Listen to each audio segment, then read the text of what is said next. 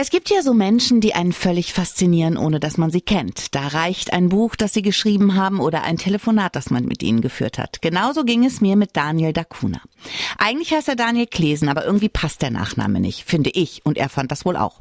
Daniel ist bei uns im Saarland geboren und hat etwas gemacht, was ich unglaublich toll finde. Er ist gereist als Beifahrer. 53.000 Kilometer weit durch 42 Länder und drei Kontinente. Heute erzählt er uns davon. Ich freue mich wahnsinnig, dass er mein Gast ist. Schön, dass du bei mir bist, Daniel. Hallo Martina, schön, dass ich bei dir sein darf und auch hallo liebe Zuhörer und Zuhörerinnen, schön, dass ihr hier seid. Wir Warum passt mein Nachname nicht, muss ich direkt mal fragen. Ich finde, Dakuna passt viel besser zu dir als Klesen. Warum, weiß ich nicht, hört sich abenteuerlich an. Okay, angenommen. ähm, wir fangen aber mal von vorne an. Ne? Ja, Wie kam ja. das denn zu dieser Reise? Ich hatte damals im Zuge meines Masterstudiums in Australien ein Semester absolviert und wollte unbedingt noch nach Neuseeland und hatte dort kaum noch Geld. Dort dann auch das erste Mal geldbedingt getrennt und bei Fremden übernachtet über diese Webseite Couchsurfing. Vielleicht kommen wir da später noch drauf. Mhm. Und hatte dann schnell das Trampen lieben gelernt. Das war, waren für mich ganz neue Erfahrungen, die ich so in meinem Leben noch nie gemacht hatte.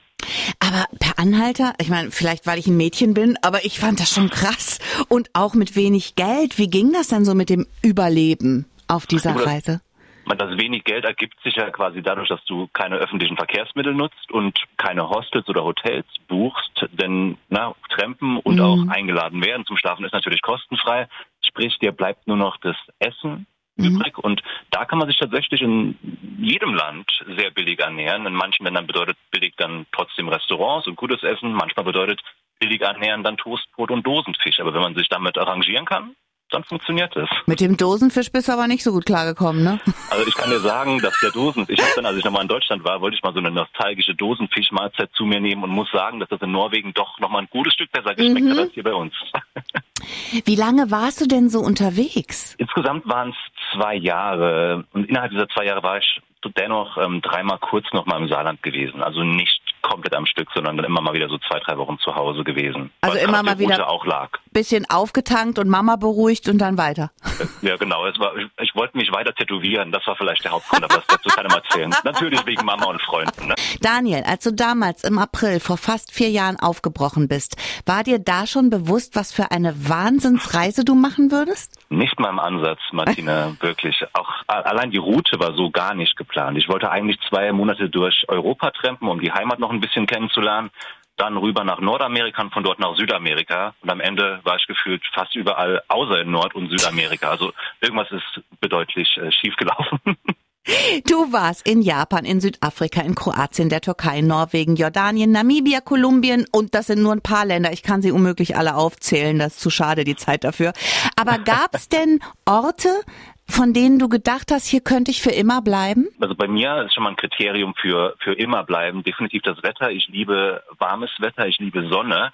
Ähm, sprich, daher fallen schon mal einige Länder, die ich fantastisch fand, raus. Mhm. Aber ich hatte tatsächlich in Malaysia so einen Moment und Japan, obwohl Japan auch natürlich Jahreszeiten hat. Aber das waren so die beiden Länder, wo ich wirklich gesagt habe, ich weiß gar nicht genau warum. Aber mhm. das waren Länder, wo ich dachte so, hey, ich glaube, hier könnte ich leben.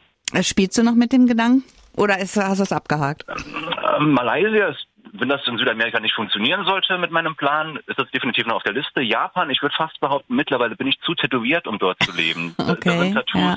wirklich noch eine, eine sehr, sehr, naja, ungern gesehene Sache. Hattest du nie Angst? Es gab doch sicher auch kritische Situationen, Krankheit, Gewalt, nicht ganz so nette Menschen. Ich hatte vor allem immer dann Angst, wenn ich bei Leuten mitgefahren bin, die offensichtlich kein Auto fahren konnten oder dumme Dinge getan haben beim Autofahren. Beispielsweise in der Türkei hatten wir uns mal auf einer Autobahn gedreht weil der Fahrer beim Autofahren versucht hat, Tee zu kochen. Er hatte einen Adapter okay. für seinen Wasserkocher und hat dann beim Autofahren Tee gekocht. Ist nichts passiert, Gott sei Dank. Okay. Ähm, war ansonsten tatsächlich auch dadurch bedingt, dass mir wirklich nie was passiert ist. Ich wurde nie ausgeraubt. Ich war jetzt nie in wirklich prekären Situationen. Und ähm, ja, so ist dann die Angst mit, mit der Reise auch nach und nach immer mehr verflogen, bis es irgendwann wirklich an einem Punkt war, wo ich mir dachte so, hm, Nö, ne? Früher hätte ich Angst gehabt gerade, jetzt habe mhm. ich es nicht mehr. Mein Gast der Woche ist Daniel Dakuma. der kommt eigentlich aus Bergweiler und hat eine unglaubliche Reise gemacht. Als Beifahrer erlebte er 42 Länder, ließ 53.000 Kilometer hinter sich und hatte, sage und schreibe,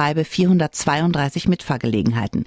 Als ich sein Buch Anekdoten eines Beifahrers gelesen habe, habe ich Fernweh bekommen und Lust aufs Reisen.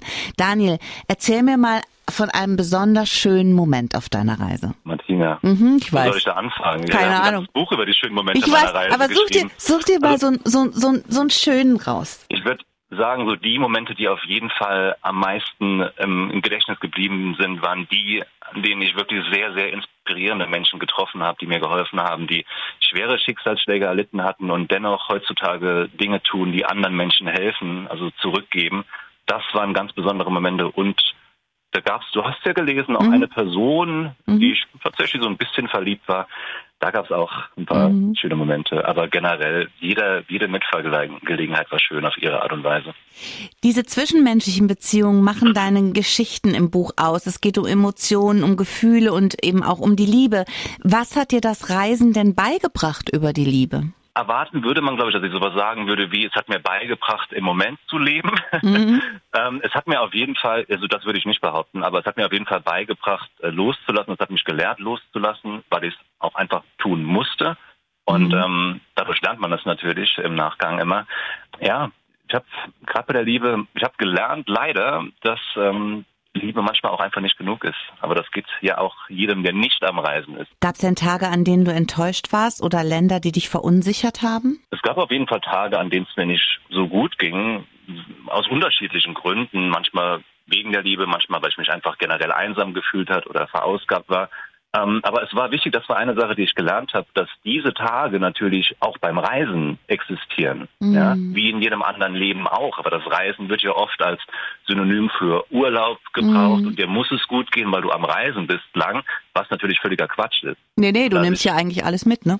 Natürlich, du, du, du gibst viel auf, das andere haben. Du hast natürlich viel, was Menschen, die hier ihren normalen Job ausüben, nicht haben, hast aber auch viel nicht, das Menschen hier haben im Umkehrschluss. Mhm. Und irgendwann, als ich an dem Punkt war und akzeptiert habe, dass es diese schlechten Tage gibt, und mir kein schlechtes Gewissen eingeredet habe, weil es mir gerade irgendwie nicht gut ging, obwohl ich hier vor einer traumhaften Kulisse stand. Das war, das war ein Punkt, an dem es, der mir sehr geholfen hat, damit umzugehen und trotzdem weiterzumachen. Die Einsamkeit wollte ich noch mal kurz ansprechen. Das stelle ich mir schwierig vor, wenn man so fremd ist in einem Land und dann eben auch mit Fremden unterwegs ist, weil du ja immer wieder neue Leute kennenlernst. Das hört sich einerseits schön an, andererseits kann ich mir wirklich vorstellen, dass man ab und an einsam ist, oder? Das war für mich in der Tat auch so die größte Schwierigkeit. Du bist ja erstmal allein unterwegs, wenn du jemanden kennenlernst, das ist meistens eine temporär begrenzte mm. Bekanntschaft und wenn du mal mit jemandem länger zusammen bist, dann wird es am Ende natürlich umso schwerer, nochmal Abschied zu nehmen. Das ist dieser genau. Teufelskreis, den du als Alleinreisender natürlich hast, aber das ist das Opfer, das du bringst, weil du natürlich dadurch viele Dinge tun kannst, die du sonst vielleicht nicht machen könntest. Daniel, es geht ja auch um Liebe, um tolle Menschen, die du kennengelernt hast. Es geht aber auch um Scheitern.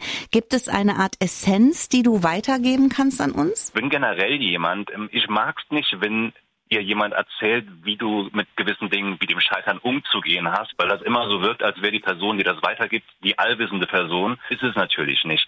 Und in so einer Situation sehe ich mich auch auf gar keinen Fall. Stattdessen habe ich natürlich gelernt für mich, wie ich persönlich für mich am besten mit dem Scheitern umgehen kann.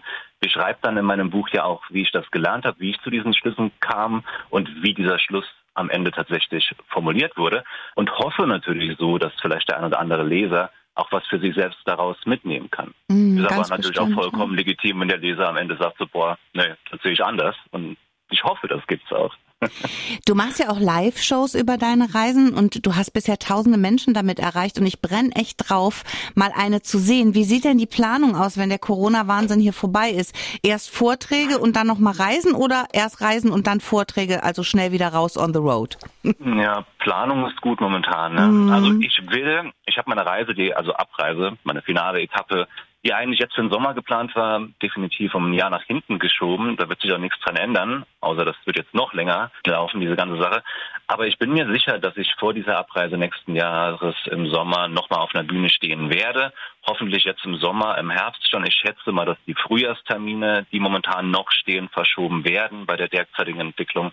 Aber bin optimistisch, dass es spätestens im Herbst wieder möglich sein wird. Du sagst mir Bescheid, ne? Ich komme auf jeden Fall. Ich gucke mir das an, das muss ich sehen. Bescheid. Zum Schluss, dein Lieblingsland. Gibt's das überhaupt? Oder ist es doch zu Hause? Ich meine, ich würde jetzt am besten Saarland sagen, das würde nee, mir am besten Das glaube ich dir aber ähm, nicht. ich, muss, ich muss dir ehrlich sagen, Japan hat irgendwo mein Herz gewonnen. Mm. Weil diese, diese zwei Monate, die ich damals in Japan getrennt habe, das, das hat mit zu den, das war so mit die lustigste Zeit meines Lebens.